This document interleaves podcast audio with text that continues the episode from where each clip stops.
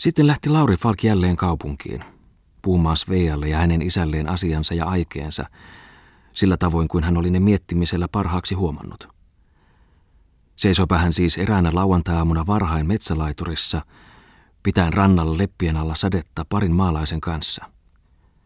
Meni aikaa. Nyt kiersi Sandeslaiva näkyviin tuolta niemen takaa, ja kun Lauri Falk tuli laiturin kärkeen, niin kenenkä keltaisen naaman hän huomasikaan kurkistelevan ulos laivan välikannen luukusta. Sikari sillä oli suupielessä. Se oli maisteri Bungmanin. Sandels tuli hitaasti aallokossa laiturin viereen. Touvit heitettiin maihin ja silmukat pistettiin pollareihin. Pukinpartainen kapteeni kommenteli yli kaiteen ukkoja ja eukkoja, jotka siirtelivät laivaan seudun vähiä myyntitavaroita, muutamaa pajunkuorinippua ja voipyttyä, hiehon viereen, joka matkusti etukannella. Saatiinpa sitten köydet irti, ja Sanders lähti vinoon kallistuneena kohti tuulista ulappaa, käydäkseen pienissä laitureissa, toisessa toisensa jälkeen. Maisteri Bungman kuivaili välikannella savutorven vieressä vaatteitaan, keskellä emäntien ja isäntien parvea, jotka seisoskelivat tai istuivat halkolaatikoilla ja penkeillä, märkään vaatteiden, konerasvan ja muun hajussa, tuulen puhaltaessa silloin tällöin sisään, valkean kuohun pärskähtäessä lastausluukusta. Maisterin naamassa oli vielä aamuista kankeutta, mutta iloinen hän oli. Silmät kiiluivat ulospuskevan otsan koloissa ja alkoivat pian loimahdella, jopa näyttää oikein vinoiltakin, jollaisiksi niiden kulmat kohosivat hänen suurimman intonsa hetkillä.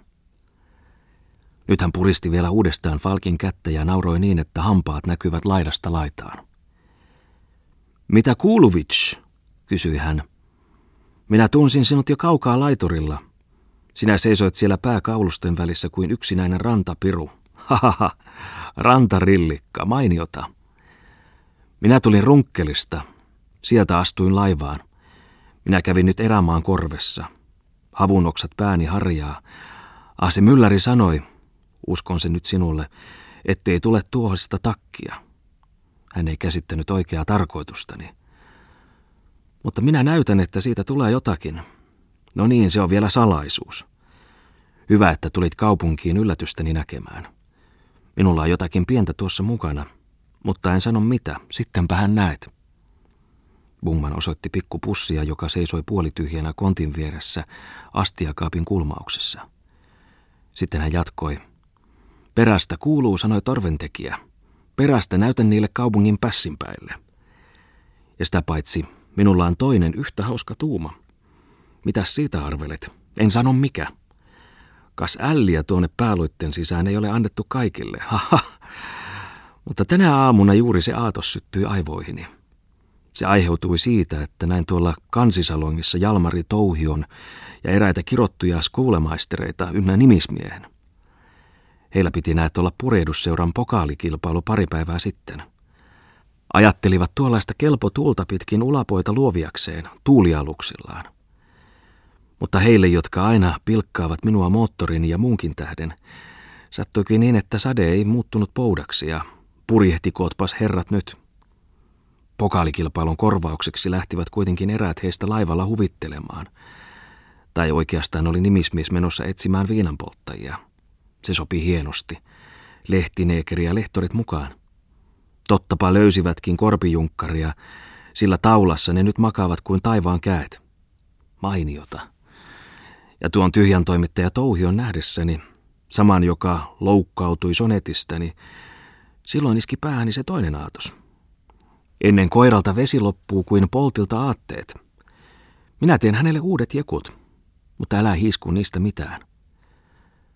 Laivotyttö tuli ilmoittamaan, että maisterin tilaamat kahvit oli viety kansisalonkiin. Kiitoksia. Katsoppa tuota tyttösaparoa, sanoi Bungman. Hiukset silmillä ja korkeat kannat vinossa. Hän se valmisti meille jotakin maistettavaa, sillä minulla on taskussa konjakkia. Mennään, Falkko, salonkin kahville, mutta hiljaa, et herätä noita herroja. Lauri Falk nousi ontuvan ystävänsä perästä kannelle ja he menivät pieneen salonkiin, jonka plyssisohvilla tosiaankin loikoi herroja, ken naama kattoa kohti, ken vatsallaan kuorsaten.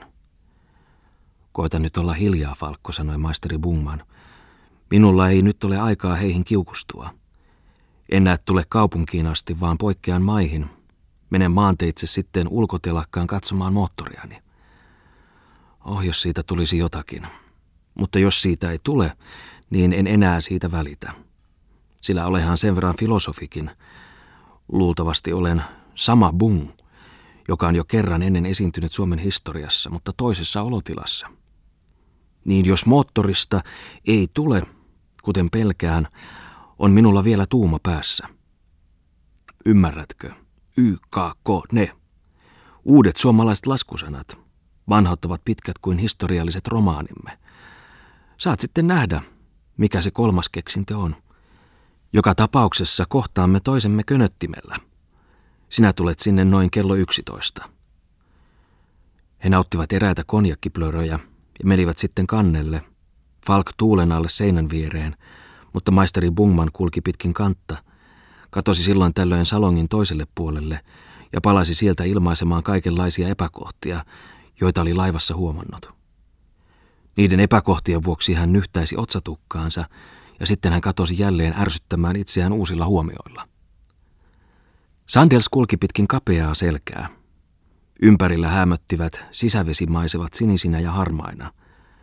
Toisella puolella kaukaiset vaarat, ruispelto läikkineen, toisella jälleen korkeampi ranta niin lähellä, että erotti mäkien harjalla, paitsi tuulimyllyjä, talotkin tuijottavine ikkunoineen. Milloin mustat tai ruskeat, milloin vaaleiksi maalatut. Kaikki raskasmielisen näköisinä keskellä rakennusryhmiään, joista kaivujen vintit kohosivat ylimpinä. Tuolla meni Falkin ohitse entisiltä ajoilta ja tämän kesän viikoilta tuttu synnyinkylä. Tuolla hänen lapsuuden kotinsa, josta poistuminen oli hänestä aina tuntunut jollakin tavoin samalla sekä suloiselta että katkeralta. Tuossa vilahti puistikosta Vaskilahden katto. Kartanon, johon liittyvät uudet haaveet, olivat Laurilta jo haihtuneet.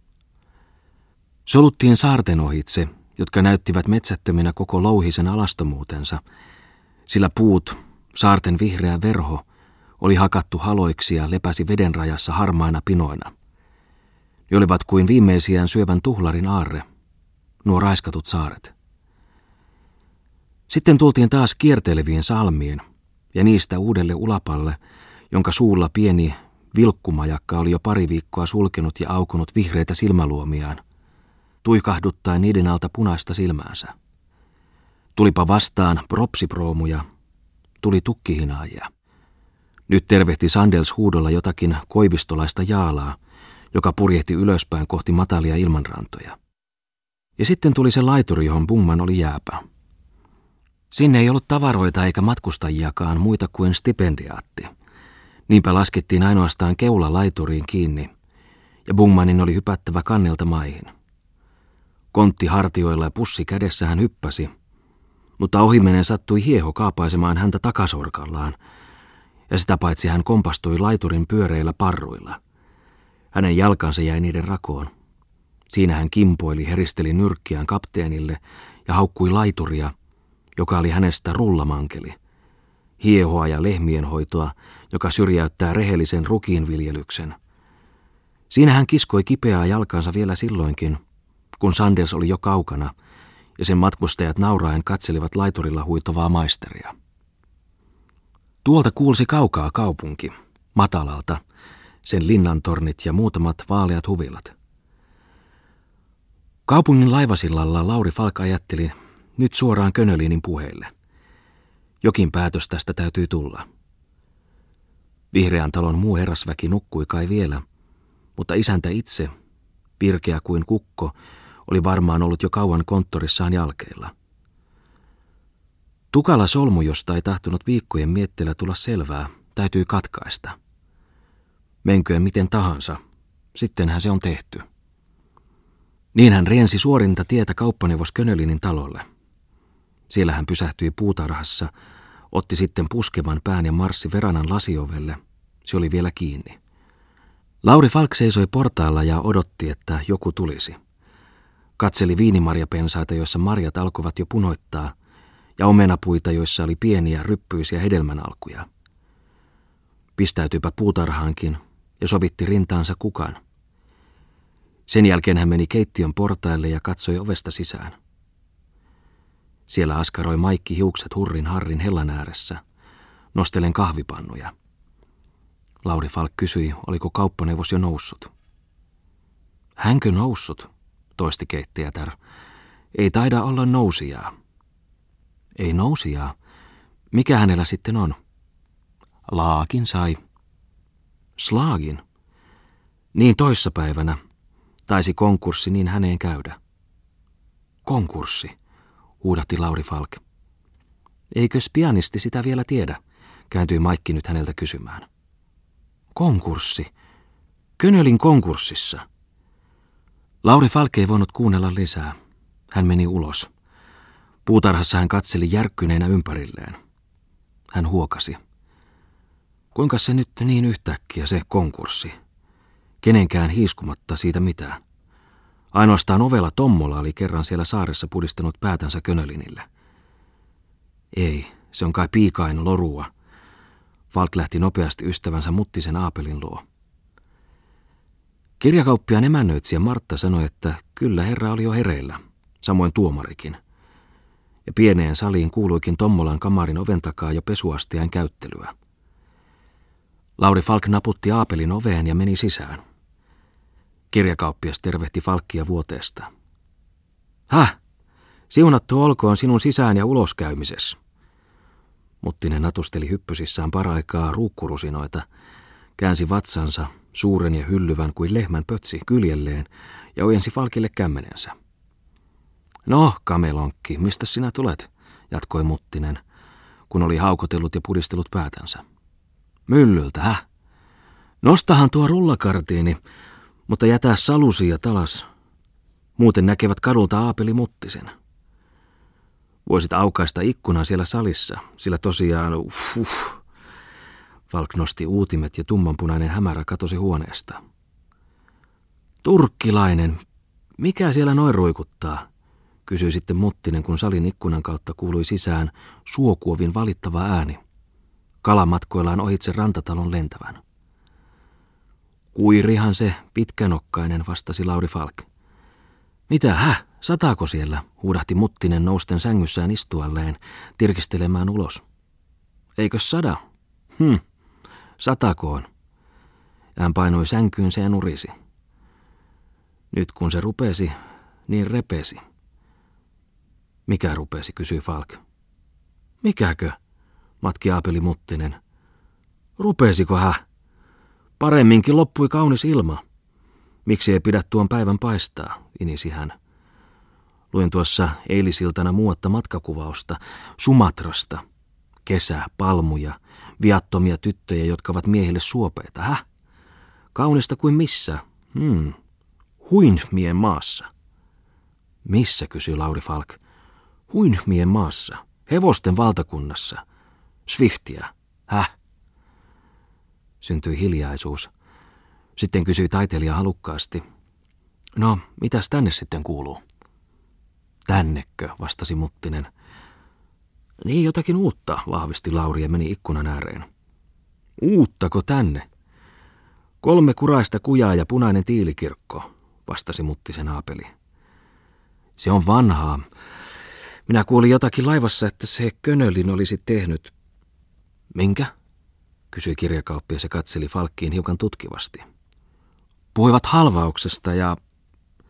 Ja puhuivat totta, vastasi verkalleen Muttinen. Toissa päivänä jätti anomuksensa. Vararikko. Ja kaiken päälle sai moukauksen sydämeensä. Mutta mitä se vielä? Rahain menetys, pyh. Mutta mikä tässä minusta on surkea on se, että mies on koko ikänsä pullistellut ja ponnistanut ajan takaa mitä? Onnea. Hm. Onnea, kultaa, kolikoita. Ja siitä saanut sydänvian.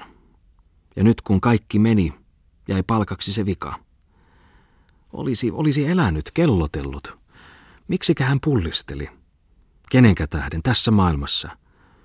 Tuon puhvankoja tyttäriensä. No, en sano mitään. Ja jos häneltä olisi jäänyt jotakin periöille. Muttinen keskeytti jälleen, mutta jatkoi sitten.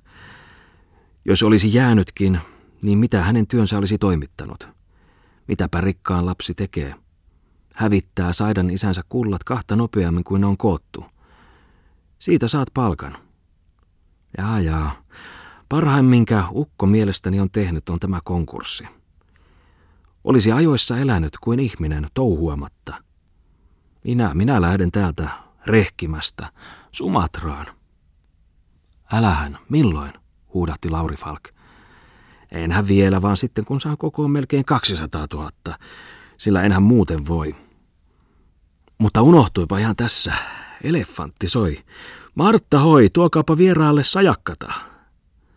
Niin huusi Muttinen salinovelta ja alkoi peseytyä seisten kumarassa, paljain lihavuutta hyllyvin selin.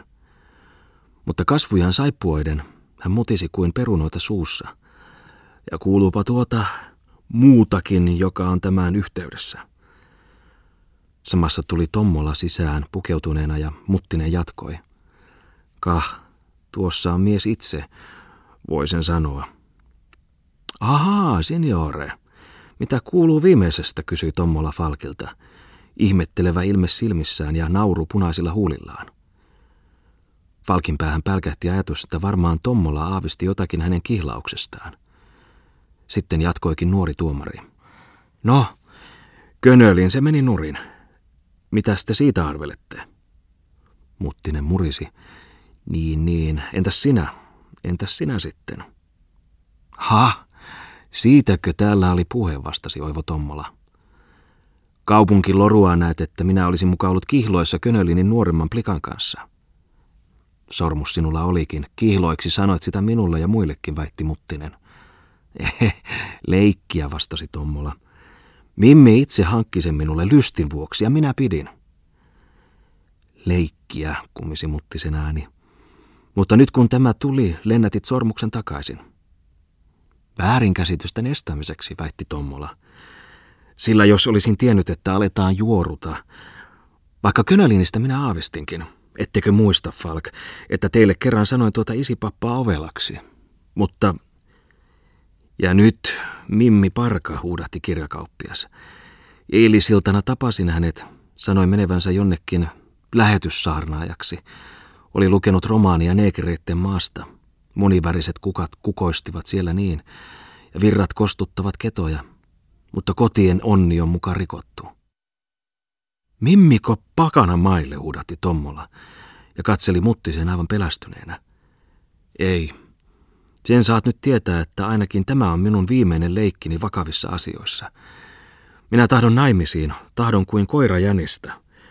Olipa tyttö rikas tai köyhä, kunhan on vain käytännöllinen.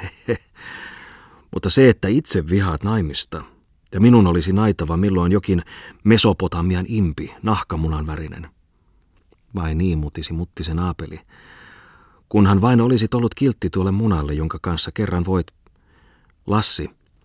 Hän tarkoittaa sitä tyttökohtausta, jonka täällä silloin näit. Peijakkaan tyttö, kiahti oiva Tommola. Kosti minulle. Tuli vastaan pitkällä sillalla. Silta täynnä väkeä. Koreassa Leningissä rusetti hänen päällä ja tervehti kaukaa. Kas oivahan se, päivää. Minä juoksen sillan toiselle puolelle. Hän perästä, kulkee vieressä, hepsan keikka. Kuten Holofernes sanoo. Ja kaikki katsoivat. Ja viimein sai Tommola pistää hänelle 20 markkasen, ilkkui Muttinen. Niin, ja nyt työntäisit minulle väkisin tuota mimmiä, joka on keskeyttänyt koulunsa eikä osaa kertomataulua. Vai niin mörisi Muttinen vetään sortuukia ylleen. Naimisiin en tahtoisi koiraakaan, mutta miksi sinun piti mennä kihloihin? Olisitte Mimmin kanssa olleet vaan... Mitä kummaa siinä? Onhan se selvä. Mutta mennä kihloihin. Miksi ei rakastaa? Miksi hävittää sellaista illusionia? Tommola luiskahti kihlausasiastaan syrjään ärsyttämällä muttista. Haha, naimisiin minä menen. Ja kirkollisesti, kiihtyykin muttinen, mennen ansaan. Pipit ja papit saarnaamassa. Tuo sinä minulle ne kaksi myssäkkää. Miksi, miksi pitää heidän työntää nenänsä joka paikkaan, niin pyhimpiinkin asioihimme? Vihkimiset, kirkottelut. Onhan niin paljon meitä, jotka näkevät heissä pyhien asiain väärennyksen, halun saada maksunsa kastajaisista, häistä, hautajaisista. Niin, mutta on niitä myöskin, jotka heihin uskovat, nauroi Oiva Tommola. Mutta miksi pitää sitten meidän kantaa papeille veroa, inisi muttisena apeli synkeen kasvoin. Oh, kansamme tarvitsee heitä ja helvetin kekäleitä, koska se on raakaa ja kehittymätöntä, pistelee puukoilla ja varastaa ja rakastaa. Eläisi kuin peikotellee poliisimestareilla olisi apuna pieniä pirunpoikia. Maa sortuisi, jos se pääsisi vapaaksi. Ei ole vapaus rahvasta varten. Olenko minä sitten rahvas, häh? kysyi Muttinen. Et vaan sivistynyt, jonka tuosta kurinpidosta, jolla sinuakin suojataan, aapeliparka, sopii nöyrästi yhteiskunnalle maksaa. Sivistymättömyyden vuoksi siis, myönsi kirjakauppias. Mutta sanoppas, miksi kirkko vastustaa sivistystä, nuorisoseuroja, kansakoulujakin, kuten muuan meidän kardinaalimme. Nyt ällisteli oiva Tommola vuorostaan. Siksi vastasi Muttinen pistään päähänsä sankalasit, että sivistynyt kansa ei kirkkoa kaipaa, mutta papit kaipaavat sivistymätöntä voita ja ruista ja rasvaista kiljunpintaa. Ja sen huomaa jo osa rahvasta. Nousee kerran myrsky. Nyt vastasi oiva Tommola pistellen ja ilkkuen. Niin kuin sinäkin kaipaat sivistymättömiä, myydäksesi niin huonoja kirjoja, että huolisi niitä edes itse hyllyllesi. Jopa sellaistenkin kustantajain, jotka antavat kuten pilkkaat, satoja tuhansia varojansa pakanalähetykselle. Kas, runoilija Raukkakin verta. Mitä sanotte, signore? Rahaa se poikaa on. Lähdetään jo sitä ansaitsemaan. Kello on jo yli puoli kymmenen. No, mennään vaan, sanoi Muttinen, palvelemaan tuota mammonaa, että pääsisi pois tästä Euroopasta, jossa hallitukset tappavat ihmisiä sotaan – nyt ne taas tappelevat. Bulgaria, Serbia. Aapeli pelkää, että hänet otetaan Bulgariaan rekryytiksi, nauroi Tommola. Eräissä maissa on vanhoilla pojilla erityinen vero. Ne viedään ensin sotaan. Kaikkia pirua keksivät, suuttui Muttinen. Naineille vero pitäisi lisätä. Hankkivat tykin ruokaa. Rosvoille. Hm. Hmm. Suurimmalle. Yhteiskunnalle. Oh, puuskaisi kirjakauppias. Milloin tulevat ihmiset epäileviksi? Usko. Eikö se ole ihmiskunnan suurin paha? Mutta turkkilainen, minä menen Sumatraan. Ja miettiä, mitä se auttaa. Niin kuin ihmisillä ei olisi ollut aikaa parantua faaraitteen ajoista saakka. Hyi, elefantti. Mennään tekemään tuota rahaa. Lassi, sinähän tulet meille aamiaiselle. Popsimme kello yksitoista. Kanankovia, härkää piparuuttisoosissa. Parrun päästä kostuketta. Lauri Falk vastasi, että hän oli luvannut tavata siihen aikaan Könölinillä, maisteri Bungmanin. No mene tapaa, mutta tule sitten tänne. Tule, koira. Älä suutu, sanoi muttisen aapeli.